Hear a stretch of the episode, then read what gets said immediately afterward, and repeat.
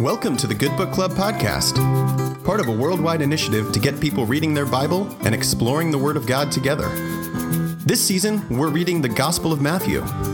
Find the full list of daily readings and more ways to learn and connect at goodbookclub.org.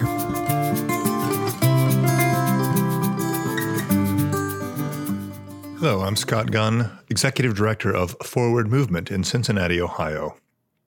Today's reading for the Good Book Club is from the Gospel of Matthew, chapter 17, verses 1 through 20. Six days later, Jesus took with him Peter and James and his brother John and led them up a high mountain by themselves. And he was transfigured before them, and his face shone like the sun, and his clothes became dazzling white. Suddenly there appeared to them Moses and Elijah talking with him. Then Peter said to Jesus, Lord, it is good for us to be here. If you wish, I will make three dwellings here one for you, one for Moses, and one for Elijah.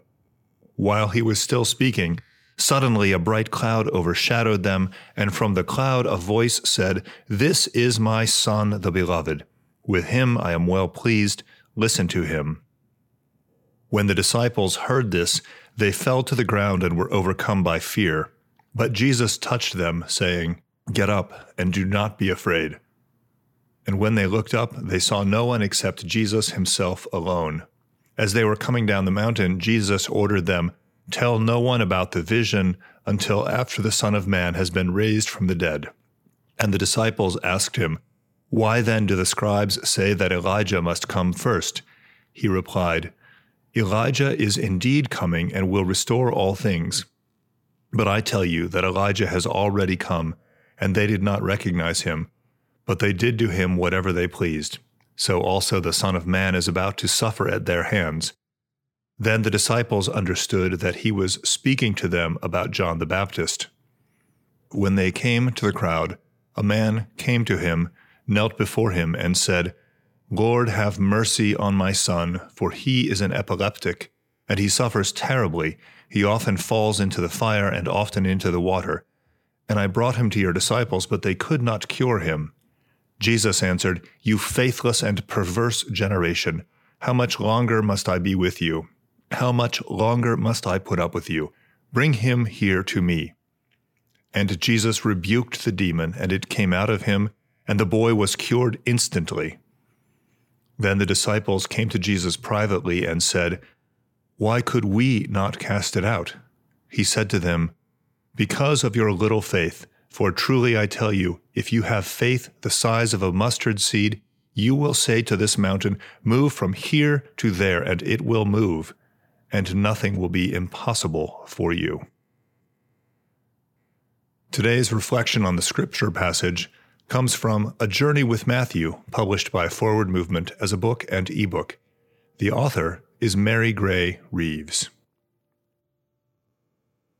The math of financial stewardship is easy when we earn little, and when what we do earn comes in a lump sum.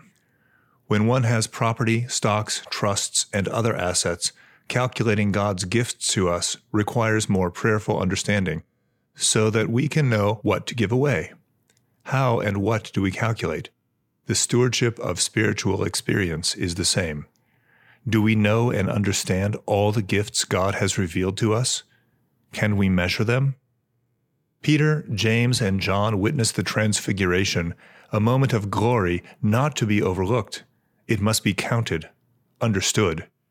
From the treasures of their Jewish heritage and the riches of their experience with Jesus, they seek to make sense of this vision. What is its purpose and its use?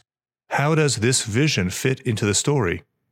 Once again, Jesus calls them to confidentiality.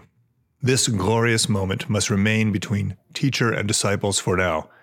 It is not yet time to share what they have witnessed. In the story of the child gripped by epilepsy that follows, lack of faith is the understanding Jesus offers for the disciples' inability to complete the healing. Jesus suggests it is not quantity, but quality of faith that is required. Perhaps in order to make sense of visions of transfiguration, it is not a matter of intellectual understanding, but of trusting the experience itself. Faith is trust. Trust is faith. Throughout your day, consider this question about today's reading What do the words understanding, faith, and trust mean to you? Do you trust your experience with Jesus, even if you do not always understand it? Let us pray. O God, source of all wisdom, may we trust you, even when we cannot explain you. Amen. Thanks for listening. Find the full list of Good Book Club daily readings, as well as additional ways to learn and connect with other disciples, at www.goodbookclub.org.